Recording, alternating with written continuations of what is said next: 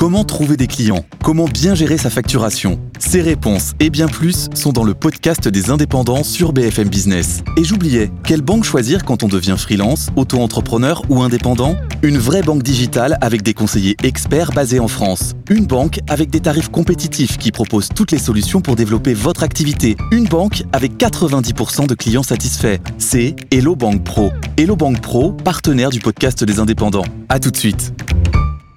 Allez, le chiffre de la semaine, j'avais envie d'en parler parce que j'ai trouvé que c'était un sketch digne de l'acteur studio. Bruno Le Maire a pris son air très sérieux pour répéter Attention, le quoi qu'il en coûte en France, c'est terminé. On va faire 10 milliards d'économies.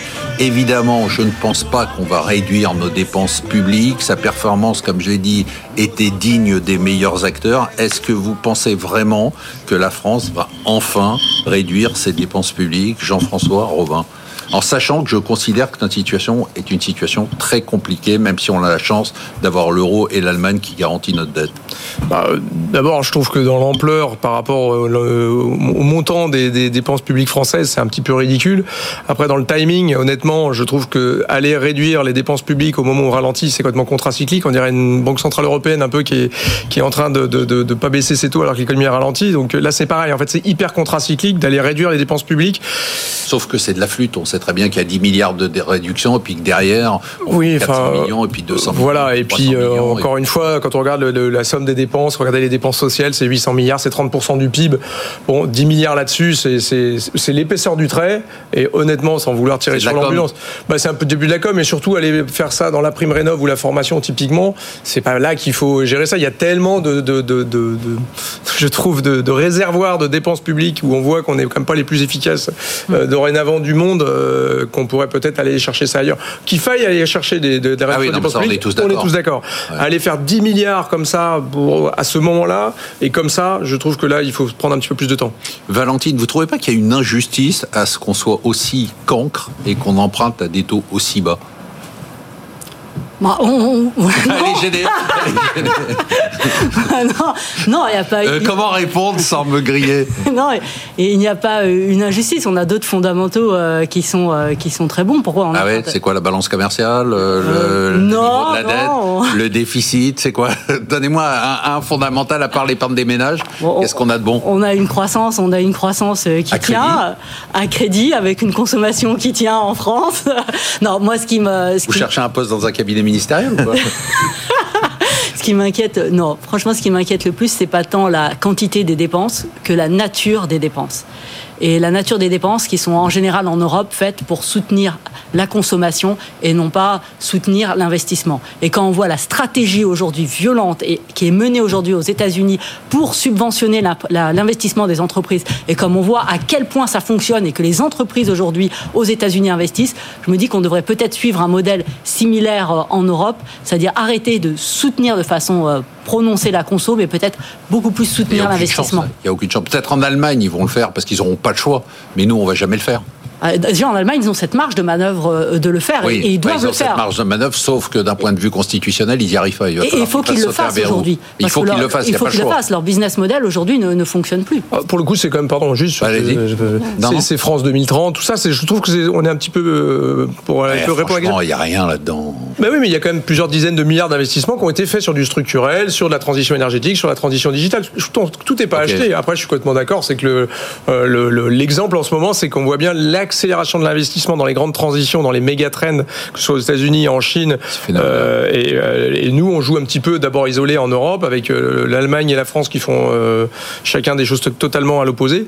C'est un petit peu dommage. On est vraiment dans un moment de l'investissement. Donc on est dans le moment de l'investissement. Donc il faut le faire. Fait pas. Nathalie, vous qui analysez des boîtes toute la journée, si c'est la boîte, la boîte France.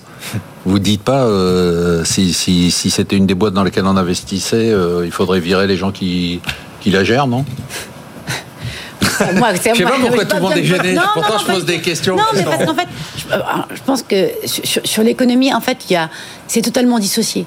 Honnêtement, aujourd'hui, euh, aucune boîte, même française, même présente sur le sol français avec peu de chiffre d'affaires ou de à l'international, se fiche un peu du contexte macroéconomique euh, en France et des investissements, d'investissements, remboursement de dette, parce que c'est pas ça qui va, qui, va vraiment driver leurs résultats. C'est la, la demande. quand même, non? Oui, mais, ce qui est important pour eux, c'est la demande locale, en fait. C'est la consommation. Donc indirectement, oui, ça a joué, mais le, le, temps de la transition en fait des, des mesures gouvernementales françaises, franco-françaises. Ils ont d'autres soucis, quoi. Exactement, en fait. Et, la macro euh, globale est beaucoup plus importante. Les, ce que font les banques centrales européennes est beaucoup, plus. important qu'une décision politique.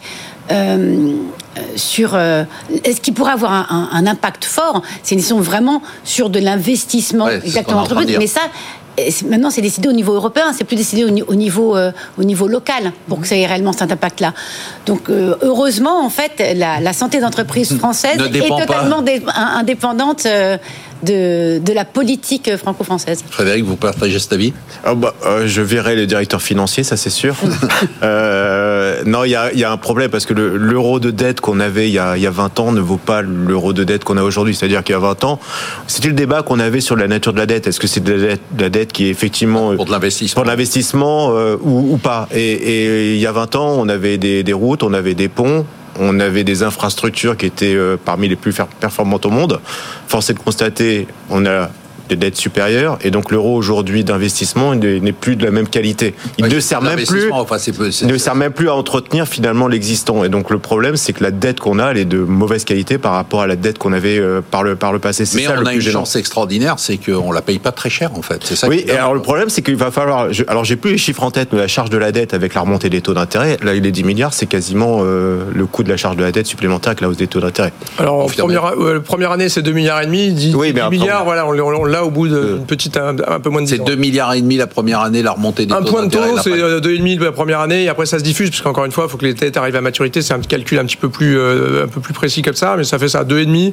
Mais par contre, on peut monter, à, la fin de la décennie, on peut monter à 50 milliards. Hein. Donc euh, le budget, premier budget de l'État, euh, ce sera le budget de, remboursement de la dette au marché, exactement ce qui est en train de se passer aujourd'hui aux États-Unis, où le but, les intérêts de la dette sont en train de dépasser la dépense militaire. L'avantage, c'est que la maturité, on l'a plutôt allongée quand même. On a Moi, je vous en tout cas très gentil avec les gens qui gèrent notre argent.